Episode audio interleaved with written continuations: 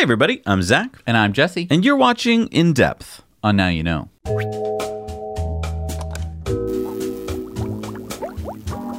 Sponsored by A Better Route Planner. Congratulations to A Better Route Planner for reaching 10 million routes planned. And now they're releasing version 3.8, which will have better speed limits, better alternate routes, more cars, and they're bringing back the good old navigation mode. Need a better route planner? A betterrouteplanner.com. And brought to you by Build Your Own Robot Kit, or BIOR. Bring robotics to the kids level. And with new designs uploaded every week, you can get your EcoWear gear and help support the show. And you know, of course, that we plant a tree for every tee. And we're going to be in Austin in February for Fully Charged Live. Um, we have a discount code so you can buy tickets for 15% off. The link is in the description down below. So, Bloomberg just did a big survey of Model 3 owners. In fact, they surveyed 5,000 Model 3 owners, and we've got a lot of data to go through here. So, we thought that we'd crunch through the numbers with you guys and share with you what they've found. So this was a 164 item questionnaire. So this is not like a, well, do you like the car? Yes, no. This is uh, very deep, very in depth. This is like an SAT of surveys. yes, uh, I don't think it's I don't think it's time limited, but uh, certainly, you know, people's time has to factor into this. So we're going to be talking through uh, parts one through three. Um, no, why part- not part four? Part four was supposed to come out this morning, uh, the for the time of recording, um, but they just They pushed it off a They week. pushed it off. Hmm. Must have been on Elon time. Hmm. So just keep in mind that there are over 350,000 Model 3s out on the road in the world today. Um, and we're just talking about 5,000 Model 3 owners who filled out this survey. It's a small subset of all the Model 3 owners in the world, but it is the largest uh, survey that we're currently aware of. All right, so the first part of the survey is about quality and reliability. To sum it up, Bloomberg found that there was a peak in dissatisfaction around February 2019. You can see here on the chart that that's when it peaked with 101 defects per 100 cars. Now, can you explain that for a second? Because does that mean there's over one defect per car? Um, according to the people who filled out the survey, yes, there was there was a, a defect rate of 101 percent, um, which is definitely not good. And keep in mind when this was. So this was Q1 of of this year, and that's when Tesla started shipping uh, Model 3s to Europe and to Asia. So Tesla had stopped delivering cars in the U.S. at that point, pretty much. So this is almost all European and Chinese cars um, getting delivered. And keep in mind that Tesla was having problems with deliveries. They had never put cars on ships in these numbers before, and so there were a lot of cars showing up with little minor. Uh, Usually exterior paint issues, chips, scratches, dents, and, And- some panel gap problems. And this is what the survey showed that, that basically most of these complaints were small exterior paint issues, um, chips and scratches and, and dents. Now, we have a lot of experience with this because, you know, as a YouTube channel, we get contacted by people when they're either happy or unhappy with their deliveries. And a lot of times we'll say, well, you know, send us a picture of what you're unhappy with. And a lot of times, uh, what, what you're unhappy with when you pick up your car is that it's not absolutely showroom perfect. And I get that. You're putting down a lot of money on a car. But I think when, when the average person hears about, oh my gosh, scratches and chips, you know, this is horrible, Right. they're not realizing that most of these problems are things that are pretty much unnoticeable. They could be in the trunk area, they could be in a door well, they could be really low on the car, someplace that maybe if you drove off the lot within 10 minutes, you'd be getting a little scratch or a chip there anyway. Mm. Now, the next part of the survey talked about service and charging. So let's first talk about service. The majority of people are satisfied with Tesla service, especially mobile service. Yeah. And um, I can attest to this. I mean, getting mobile service, you feel like you are like a hot ticket because guy comes to your place of work or where you live fixes it right in the driveway or the parking lot and then is on their way. You didn't have to you know schedule to have a friend come drive you to any kind of service center to drop off the car and then drive you to work and then drive you back to the service center. So i can totally see why most people are very happy with mobile service. Not only that, but they're always, I mean, I've never heard of any other story where they're not the most super duper people in the world. Like they're always super friendly, super knowledgeable, so that even if they can't solve your problem or something, you don't get that situation where, you know, we're kind of used to with a lot of mechanics where it's like, yeah, what's the problem? They're always super nice. super nice and super professional absolutely and you can see that the uh, customer service online and the customer service by phone is nowhere near as close to the mobile service uh, fleet because the the sad thing here is that there's no comparison Right. right so my first car that i ever owned I think it was a Nissan Xterra. And the first time I had to get it repaired, I remember calling the repair shop, and I still remember this. It was the most jarring and stressful experience I've ever had. You, you pick, you call them, and you just get the, yeah, yeah, yeah, what do you want? And maybe this is just a Massachusetts thing. Maybe the, you know, but it's, it, I've never had a pleasant experience. You go in, you drop off the car, you have to fill out all of the, the paperwork and everything like that. It's, I, I wouldn't rate it very satisfied, right? It's not like traditional auto manufacturers have made this part of the process this, you know, smooth and wonderful experience. So I think that a side by side comparison, uh, it might be frustrating to have to deal with uh, Tesla service online. It is nice to do it in an, in an app. I know that I'm a millennial and I don't like talking to people because, uh, like, basically all of us have social anxiety. I don't know why that is. But regardless, it's nice to be able to just write it all into an app. It's written down. You're not telling someone over the phone who maybe is writing it down or maybe is just talking to you. And so the the data shows that uh, most people are pretty satisfied with online and phone service. I just would have liked to have seen Bloomberg have a side by side. It's great to have data, but unless you can put it in context, it doesn't mean a whole lot. So it would have been great to show like, well, here's how people thought of the Model 3 service and here's how people thought of the Porsche service or the Audi service. Because this is the only car that Bloomberg has ever done anything for. Now I understand why. It's a very new and influential car but it would be cool to have some side by side comparison. Now, let's take a look at not just the satisfaction, but satisfaction over time. yeah, they, I mean, Bloomberg says dissatisfaction on the rise. Uh, and what, what, so what is this showing us? What's the first chart showing us? Basically, the way that it looks is that uh, repair shops are starting to get full of Model 3s. So that pushes out the timelines, and it means that these places are rushing and they might not necessarily be fixing everything uh, to customer satisfaction. Now, it's important to note here that these service appointments aren't necessarily from delivery, that these can be from, oh, I backed into my tree i dinged it I, you know i scratched up my the side of my car against a bush Right, I need to put winter tires on it. Like, yeah. Um, so yeah, it, it is a little confusing because if you're looking at this like, oh my gosh, this is all because of you know problems with the car. Right. No, every car needs to be brought in for service from time to time for whatever reason. And there's just more and more Teslas. Now, Elon has tweeted out that service center expansion is at max speed. So they are trying to put as many repair shops, qualified repair shops, out in the world as possible. Um, but as we can see here, they're not necessarily 100% keeping up with demand. And that's a useful statistic. So there's three charts coming up here under service and charging. The first one is showing average service appointments per 100 cars, and it looks like a pretty good trend. Yeah, so as you can see, it's going down. So as more cars get put on the road, a smaller and smaller percentage of them need to get serviced. So as Tesla ramps up production of the Model 3, uh, they're fixing things on the line. They're finding out what the problems are. They're getting feedback from customers, and they're actually able to make the lines to put out a higher quality car. Yep. Uh, the panel gaps are getting tighter. I mean, we've heard this. We just recently went to a collision repair shop here in Massachusetts where they work on dozens and dozens of Teslas, and what we heard was, yeah, the, the tolerances are getting better. The the quality is getting better. They're learning. I mean, let's be honest here, folks. Uh, they're pumping out a brand new model car and they're not like the big auto manufacturers who have had decades to get this right. They've had just a few years to get this right. Right. So then the next graph we're looking at here is lost time after crash. And so you can see that this is coming down from 41 days down to about 18 days. The white bar is uh, the days waiting for parts, and the blue bar is the days while the car is unavailable. So basically, they follow pretty much in a line together.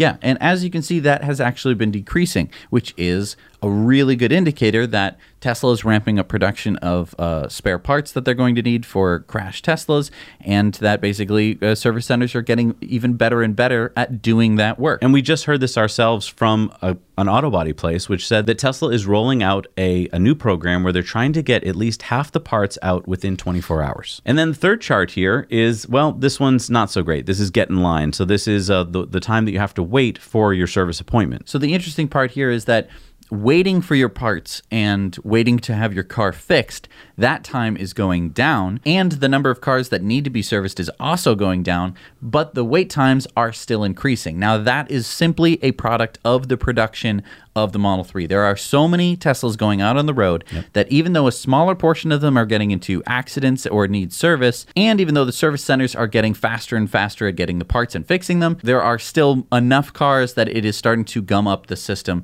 And so Tesla really does need to focus on getting more service centers. and more ranger services. Yeah. So the next part of the survey was asking about people's happiness with uh, charging. This first uh, chart is weird because they labeled it as satisfaction with charging options, and yet the three questions all had to do with superchargers, almost like they didn't understand what superchargers are. But I mean, take a look at this data. Basically, everyone is satisfied with superchargers. A 4.5 out of 5 is a really good score, and that's for, you know, both availability, affordability, and supercharger speeds. Now, what I want to talk about here is that most of these survey people uh, were surveyed soon after they got their cars.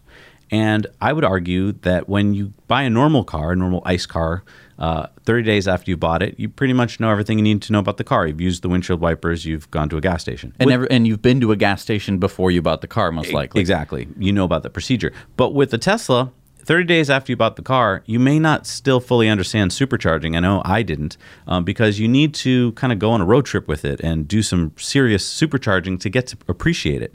So to ask that question, you might be getting a lot of people who are like, yeah, I don't know, it's whatever, instead Right. of being like, oh my God, this is amazing. Or you have people who say, well, there isn't a supercharger within like, you know, a 30 mile radius of me, so therefore it's not useful. But as soon as they need to travel outside of that 30 mile radius, they're going to be using superchargers along their route. And I think that the most important thing to nail down with this with this chart is that supercharging is not a gimmick. Hmm. It is not the kind of thing where it's like, oh, it, it's it's this fancy thing, but you're never going to use it. People use supercharging, and it is extremely useful, and it is extremely strategically placed in order to get people around in their Teslas. That's a really good point because I mean I know that on most car dealership lots when you go in there they throw around all these terminologies of things like oh we've got the Ford such and so and the and the, And the- clear and the clear coat underbody spray. right and things that you were like oh okay and then you leave the lot and you never hear about it again because it's not a real thing. Superchargers are things that you hardly even hear at the at the showrooms, and yet that's what's really going to make the difference owning this car is the supercharger network. But you know, when we were just recently at this auto body place and uh, they see lots of Teslas and talk to lots of owners, um, they said that many owners had never supercharged. So that means that a lot of these people on this uh, survey who probably put down like neutral or whatever because they didn't know much about it, um, it's only because they didn't know much about it. And then the next part of this chart here is uh, again more satisfaction with charging options. I feel like they had a typo um, because this is talking about kind of all the different pieces. So let's look at the first one here: charging convenience versus gasoline cars. 4.67. That's that's really really good. You would expect that if it were equal or on par that we would be looking at a 2.5. Right. A 4.67 means that it is more convenient to be charging your car than it is to fill up a gas tank. And this is the biggest problem people have with EVs that they say before they buy one. They're like, I don't know if I'm going to be able to charge it. Right. It takes so long to charge. Uh, you sleep. And if we look at the answers for people who primarily use a home charger, you can see that that number goes up to 4.75. Wow. That's that is a very high rate. Um, people who use a work charger, we're talking about a, again a 4.5. People who only rely on superchargers are down at a 3.91. Now, using a supercharger to charge your car all the time is not the way it was intended to work. No. Uh, supercharger is supposed to get you on long distance travel. It's not supposed to be your everyday choice. Right. So I can understand that if you're stuck in some kind of situation where your apartment will, won't let you charge your car and you have to go to a supercharger that's maybe 10, 15 miles away, that's going to be inconvenient for you. And that's why Tesla has installed urban superchargers, which charge at 72 kilowatts, better for your battery. And that way you can, if you're in a city, charge there more often without hurting your battery. So this next chart we're looking at is design and performance. So this is talking about basically all of the different uh, aspects of driving the car and you know what you think of the look. And look at this. Driving enjoyment. Driving enjoyment at a 4.97. Okay, we're talking about 5,000 people. 4.97 means that statistically speaking, we're probably uh, looking at more misclicks than people who don't like driving the car. Right. Then, if we look at basically everything else, battery range at a 4.9, interior appearance exterior appearance, brakes, seats, storage space, climate, view of the road, and interior materials all rated above a 4.5. Yeah. That is super impressive. I mean, Porsche, look out. This isn't even Tesla's top of the line car. Exactly. This is Tesla's like bottom of the barrel practically. I mean, these Well, are the it is. cheapest I mean- these, these are the cheapest cars that Tesla sells. And so to have this level of satisfaction with all drivers, driving perform driving enjoyment because people can talk about performance all they want, right? They could say, "Oh, but the Porsche you can you can throw it around, it's so much lighter." Driving enjoyment is really an important factor to consider when when you're talking about driving a car because let's face it, you don't buy a car to put it onto a racetrack every day and throw it around a bunch of corners.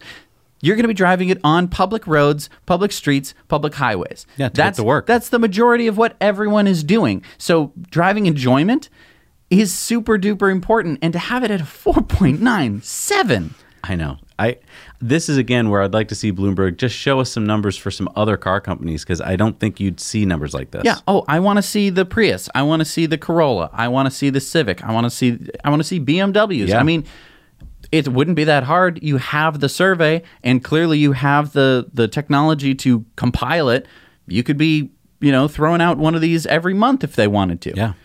So let's get to the next graph, which is features. Again, very, very highly rated features here. We're talking over the air updates, 4.87, extremely high. People are very satisfied with over the air updates. I well, think and, that. and, and just to point out, this is a feature that no other car has. Now, like Porsche Taycan has announced that they have over-the-air updates coming soon, but they're not the same kind of update. They're not something you're going to notice as an owner of the car. Right. It's not going to be, oh, now you have uh, YouTube and Netflix on your car, or we put a new game on your car. Right. Um, or now you can auto summon your car.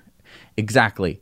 Uh, that I think is why that is rated so highly, is because people actually have seen the value of their car go up. And this is within owning the car for just a month or two. Right. Next, we're looking at touchscreen controls.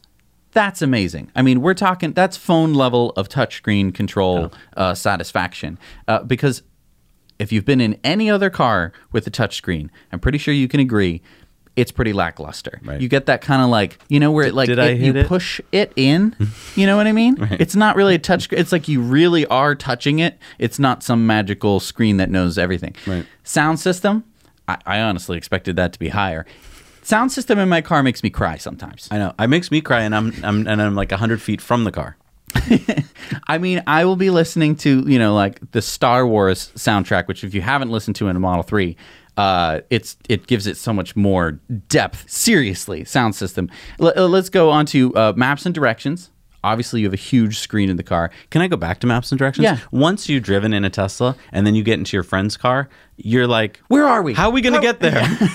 And the other thing that I love about having a giant map next to me is that I can explore so much better. When when I like type in a destination and we're like, okay, we're going there, instead of just being like, all right, we'll take the highway and then we'll get off and then we'll drive the main road.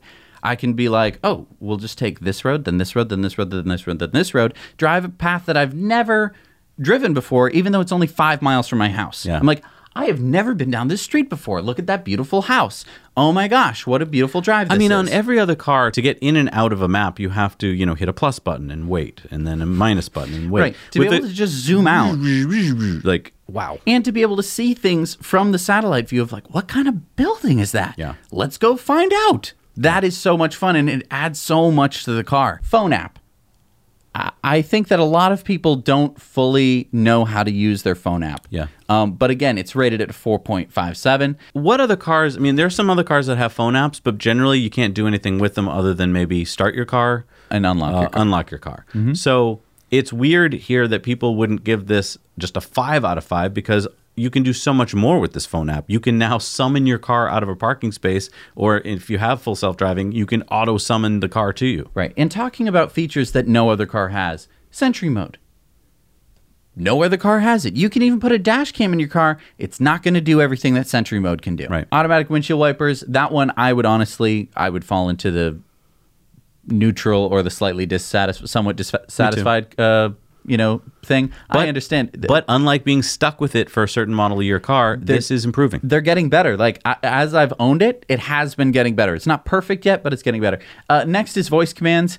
And this is something that I have nothing to complain about with voice commands. I can say words that I'm like, there's no way it's going to get that because you'll give it some name and then it gets it. And Right. You can say the name of a restaurant and it will find it and it will take you there. Now, I can't, you know, give it voice commands to adjust the climate control or to open a website on the browser or anything like that. Um, and that is where I think that there is a lot of room for improvement. But again, most cars don't have too many other voice commands. So this next chart is pretty interesting. First of all, because it's not really a chart. They just threw a lot of. It looks like a lot of blue dots on a.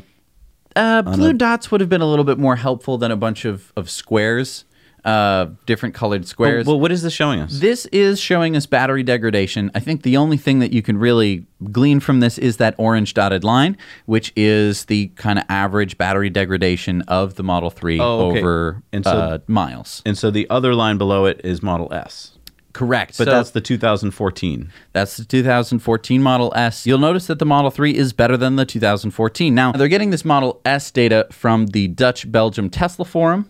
So it's not going to have quite as many data points as the Model 3. So that comparison is a little uh, wonky. And it says that the Model 3 retains battery capacity better than older generation electric cars, but they're only comparing it to Teslas. So they Right. really should have said compared to older Teslas. Right, because if you yeah, if you put a Leaf on here, it's a you're going to see a curve that's going to go. completely different story. My Leaf is a, at about uh, 80,000 miles, and it's a, at about 80% battery capacity, which isn't even on this graph. Right, it would be down here at the bottom. So if, if that's any indication at how good the Model 3 uh, battery degradation is, uh, that would have been a much better comparison, in my opinion. But look at that orange line for a second, and look at about 25,000 miles and on.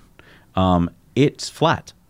Exactly. So I mean, yes, you're getting battery degradation as you would you'd expect, Mm-hmm. but then it just flattens out, and it flattens out at about 97 percent. Right. And it's important to keep in mind that there's a reason that Tesla has so low battery degradation, and that is the battery management system. Right. Okay. It's keeping the temperatures of your batteries at safe levels to prevent degradation. It's preventing uh, too fast charging speeds. It's charging it very efficiently, very smart. So even if you are supercharging, um, it you know which definitely wears on the battery a lot more than regular charging. It's it's still better than most other car brands have been able to come out with. Right. And that's again because Tesla's been working on this for so long. Now, their section on autopilot, and they said we asked 5,000 Model 3 owners about Tesla's software for automated driving on highways and parking lots. More than 90% said the feature makes them safer. So think about that for a second. Tesla's come up with a feature that no one else has that 90%, 9 out of 10 of their customers says makes them feel safer. Right. Here and then they go on and they said that 13% of owners say autopilot has put them in a dangerous situation. But then at the on the same in the same area they say that 28% say that autopilot has saved them from a dangerous situation. So I want to put this in perspective because a lot of people reading this Bloomberg article won't have a Tesla yet, and they're un- not understanding. They're like, "Oh my gosh, thirteen percent of owners says it put them in a dangerous situation." And dangerous situation is a very, very vague term, uh, especially when we're talking about autopilot, which people have never experienced before. so I would like to liken autopilot to letting your sixteen-year-old drive your car, and many times they'll put you in a dangerous situation. Uh, that Ralph will be driving along, and he'll take a turn too fast, and you'll be like, "Whoa, Ralph!" In this case, Ralph is driving. Let's say in your lap, so that you can grab the steering wheel and the brake. And so you just take over for Ralph. That's what autopilot is. And that's what your job is. That's Right. what you are you are supposed to do. Is when you're in autopilot, you are still the driver. The the car is driving itself, but you are supposed to take over if there is a problem. Now, now look at this data chart they gave us next, which is this big, uh, complicated blocks system of blue and pink and red. Um, and I get what are these? These are different stories that people have. These are all different experiences that people have had. The blue ones obviously very good, the orange ones are bad, and the deep orange ones, there are only 3, are actual accidents. So let's pull up these three different ones. So let's start with with the first one here. Okay. I fell asleep behind the wheel. I was traveling across a highway interchange at relatively slow speeds. The car kept me in the lane centered, but the car in front of me veered to the right side of the lane, and I think the radar locked onto the car in front of them and accelerated. I hit the driver's side of their bumper with the passenger side of my car. And he gave it four stars. He gave autopilot four stars. He fell asleep. Oh, yeah, that was the first sentence. He fell asleep behind the wheel. Now, let me just ask you what happens if you fall asleep behind the wheel in any other car? You are toast. You're toast. You're gonna you're going to either hit something or you're gonna fly off the road. There's not too many other options. Most cars don't detect that you're sleeping and they don't drive themselves. So you're basically just in an unguided ground missile that's going to hit something. Yeah, let's go on to the next one. Yeah. Failed to slow sufficiently for tight bend, crossed center line, hit a truck.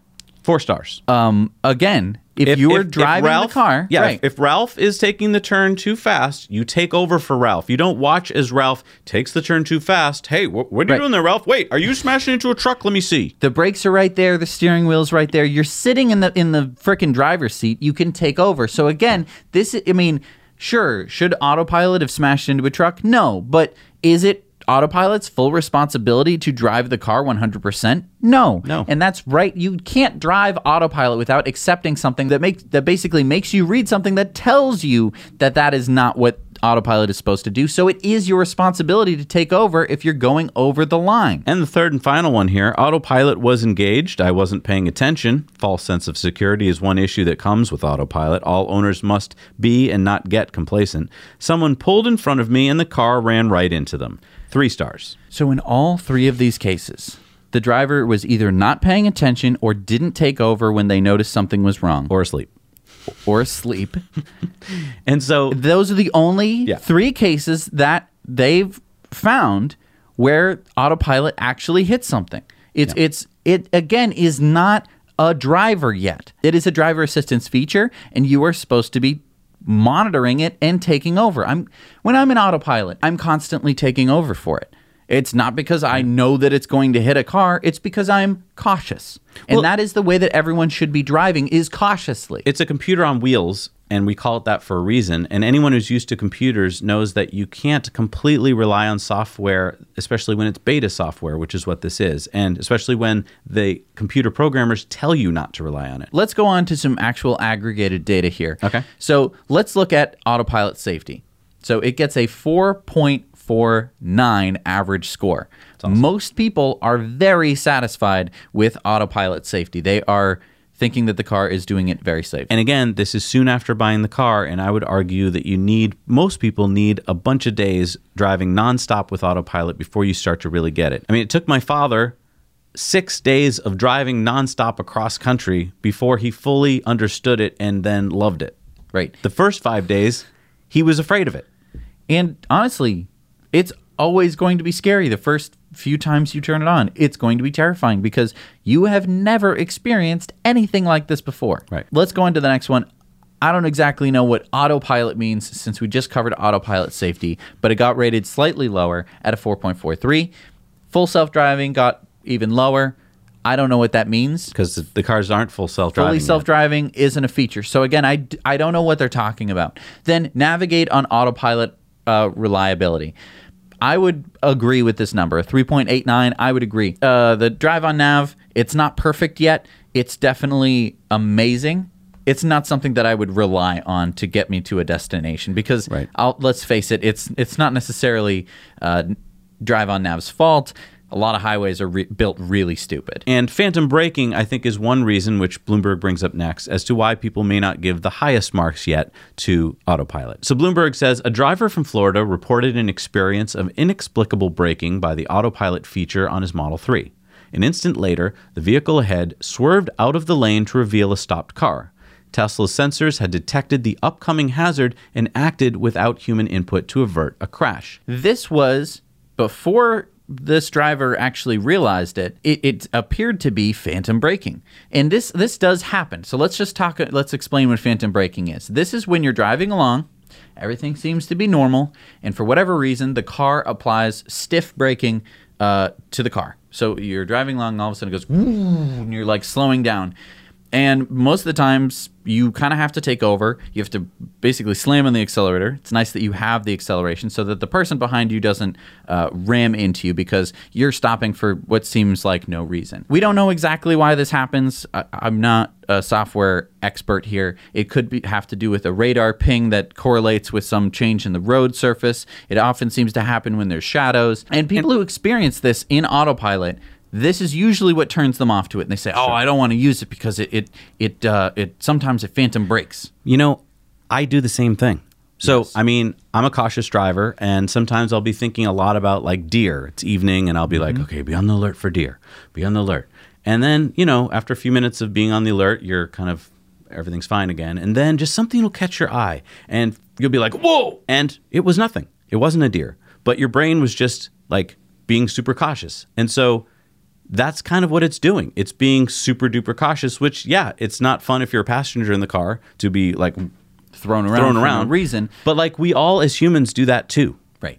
And it's important to realize that this is an evasive maneuver that could, in, in the case of this Florida driver, be preventing a crash. It does have sensors that are doing a lot more than what your eyes can do because it has radar. You do not have radar in your head. You can't be looking for metal in front of you. It's just something that doesn't happen. In today's society, we all drive horrifically close to one another. Mm-hmm. If you were to take video footage of, you know, the 405 in LA and show it to someone from let's say the 1930s, I think they would faint. Yeah. Because there's no reason that we should be driving this close. It's just that if we don't drive this close, our society will fall apart. You'll never get home. So, Well, not it- that society will fall apart. It's just Well, that no, pretty much. I mean, the, the highway system is designed so that you have to keep the steady flow going, or else no one could get home on time. If you actually gave the amount of space you should give between the car in front of you, it would feel weird. Like everyone would be like, "What's going on?" And mm. and people would just cut you off, and it would fill that space up. Right. But if you had that much space in front of you, and you phantom braked, or you just decided to come to a complete halt on the highway,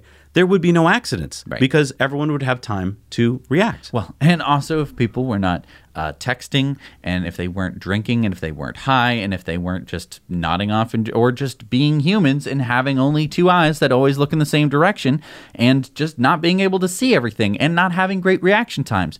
Which is completely different than the Tesla. It actually does have better sensors, more cameras, and faster reaction times than we do. That's a good point. I mean, when you're letting your 16 year old drive the car, as I call it, that 16 year old is not going to be texting. it's a right it's this not texting radar enabled uh multi-eyed 16 year old Who's always paying attention. All right, so the next part of the survey is about Smart Summon, and 70% of owners say that Smart Summon is a useful feature.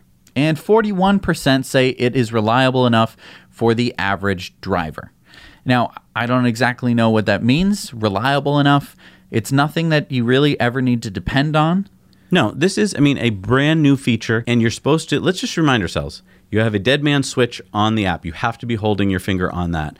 And you're supposed to be paying close attention. you can't initiate smart summon unless you're within a certain radius i believe Right. it's about 250 feet If your car does anything wrong, it's on you because you weren't supposed to initiate it if there was any question. And while it's in operation going super slow, I might add, you just take your finger off, the car comes to a complete stop. anything that strikes the car is pretty much going to have to be moving itself. And let me also stress this wasn't a feature that they rolled out and it's like your 2019 uh, Model 3, this is how it will do auto summon for the rest of time.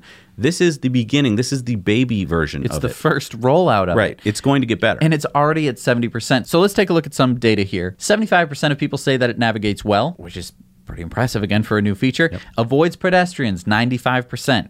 and Jesse can attest to that because he runs in front of it all I, I jump in front of the car and it stops every single time. Avoids other cars, 90%. Stops immediately, 98%. So if there was any question that the dead man switch works, that's it. Limitations clearly explained. 81% of people say that that's true. And so I would say that that's pretty fair. It is. 81% of people, I mean, you, you can put all the directions you want on uh, any product. And if you got 81% of the people reading it, I think that that would be uh, pretty, that would be a pretty successful uh, little label you had there. So let's talk about this survey in general. Okay, it, it's first of all, it's very helpful to gauge people's uh, response and reactions to the Tesla Model 3. And on the whole, extraordinarily positive. Again, we don't have a comparison to any other car on the road. We do not have a 5,000 applicant, 167 point uh, survey for any other car. If for every one of these data points, it's just one data point and we have nothing else to, to compare it to. But you know what was going through my head the whole time was that this is Bloomberg. And we know, unfortunately, that Bloomberg has been very fuddy when it comes to Tesla. So I had to take a lot of this data with a grain of salt. I mean, even though it was almost all positive, I was like, would it have been even more positive had they read the data differently? And this is to my point here. So, at, near the end of section three, they've got all these data points floating around. And if you hover over one of them, up comes a box. And this is what some owner said about the car. But this is how but that's how they organize the data in this very confusing all these boxes by the way are moving. I took a snapshot Well- of it, but it, they're all moving except for some of them. except for the three crashes, which we already read through, and in which case all drivers weren't paying attention and taking over. they keep those crashes on screen all the time. Static. They're always on top and they're always not moving. And they're orange on a blue and light orange backdrop. So we took a look at some of the um, statements made by people to see if, well, did they really fall in the right category? So here are seven of them. So this is talking about Smart Summon. I testing it by using Smart Summon to pull the car out of my garage to my location in my driveway, and the car tried to turn too early towards me, hitting front right quarter panel against the side of my garage, causing minor damage to the car. So again, in this case, that that sucks that the car did that. You do have the dead man switch. Right. Given it is clearly noted as beta release, I feel like your questions are assuming way too much. Why'd they stick that in this section? Why then? is this an answer? This is a clearly a piece of feedback. I like it, but seems a little gimmicky. So this uh, again is in the slightly dissatisfied section uh, of But- owners. But he likes it. he likes it. He just doesn't think that there's too much use for it. I only tested it in a giant empty lot. Yet it's in a slightly dissatisfied ca- category. Why? It's scary, and from a faraway angle, hard to determine if it's doing the right thing. You're too far away from the car. Yeah. I mean, You're supposed to clearly be able to see the car. So this is someone who's not using it properly. Now, a useful data point maybe, but one that you should in- include in your data set, I don't know. Limited experience so far. Only used it a couple of times in a test environment. Again, we're not getting and I know that this is all surveys, right? So you can't have a survey with 100% great data. But I, I mean, if you're going to release a survey with 167 data points, and according to them, they got over half a million words of feedback, which in their words meant enough to fill the first four Harry Potter books, shouldn't you be reading through some of these? Shouldn't you be throwing away some of the crappy data that you get? I mean, okay, Harry Potter book, wow, gee, that's a lot of, of, of reading. But, yeah, you're, I- but you're Bloomberg, right? Yeah, you I mean- have people, and and a, a Harry Potter book does seem daunting. When I was ten, I was reading a Harry Potter book a night. To to say like so much words, it's not that much words. You're Bloomberg. You have people who you pay to read through this stuff. But I gotta wonder. I mean, did they put some interns on this and they just put them in the wrong categories? Because I mean, this next one, it's better than many humans I know. Alas, that's damning with faint praise. Okay, so you just got through saying it's better than many humans you know. So why are you in the dissatisfied category? What's the bar here? Right. What are you expecting the you car wanted to it do? to you wanted it to be better than all humans you know Right. and all cars you know? Like what? overall, I'm super glad that we have all this data. I'm super glad that we can uh, cull through it and not just look at all the aggregated points, but actually get in and see how some of the data points might be a little skewed. What, what I want to know from you guys is if you put on your glasses of being just a normal person who didn't know much about Tesla and you read these articles, would you feel that it was like, oh, this is an exciting car, I want to know more, or would you be scared? because the way that the articles are written, um, the way that uh, they present some of the data, it is skewed. It is slightly off of how a scientific, a completely unbiased uh, person would write about it. And if you're going to be an unbiased source, you need to you need to explain the data. You need to show that this is impressive. And by having no other car manufacturer comparison of like here's a satisfaction rate, they didn't pull any other Right. you know there are other measurements of satisfaction rates with other car brands. Right. JD So- Powers is full of data. They could have, you know, listed some data from other cars. Right. So all you have to do is say, here is our source. It's JD Power. Here are the satisfaction reports. Here's Porsche. Here's VW. Uh, here's Ford. Here's GM. Put them all together so that we, we can see and be and and see for ourselves exactly uh, what it is. The way that this is framed is just a little problematic for me. I know that I uh, love Tesla. I know that I'm biased.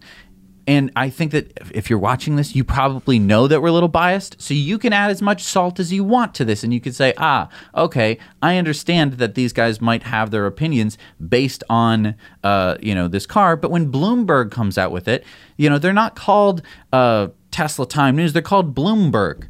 Okay. They're, they're, they don't have a horse in this race, or at least they shouldn't, because they are a, a big, huge uh, media empire. Well, I think you just hit it right, the nail on the head there. I mean, a media empire has to pay for itself.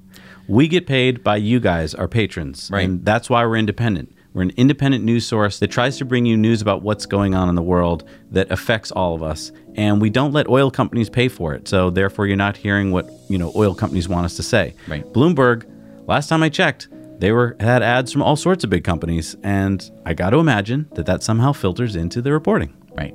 So again, we're just trying to counteract some of the FUD that was mixed into uh, these articles and even into the surveys themselves. Um, but overall, even if you just take the surveys Yeah, carte blanche, I think it looks pretty it's, phenomenal. it's extraordinarily phenomenal. And uh, this is just great Thanksgiving conversation. Is uh, you know put. Put a couple of these numbers down, maybe maybe uh, write them down on your hand or on a napkin, and that way, when you're having conversations at the dinner table, people are saying, "I got a Tesla, no, the autopilot, it's too dangerous," and you say, well, "Actually, uh, ninety percent of people think that it makes them safer." That's uh, that's a pretty useful st- statistic coming from five thousand people. Thank you so much for joining us this week on In Depth. We'll see you next week. Now, you know.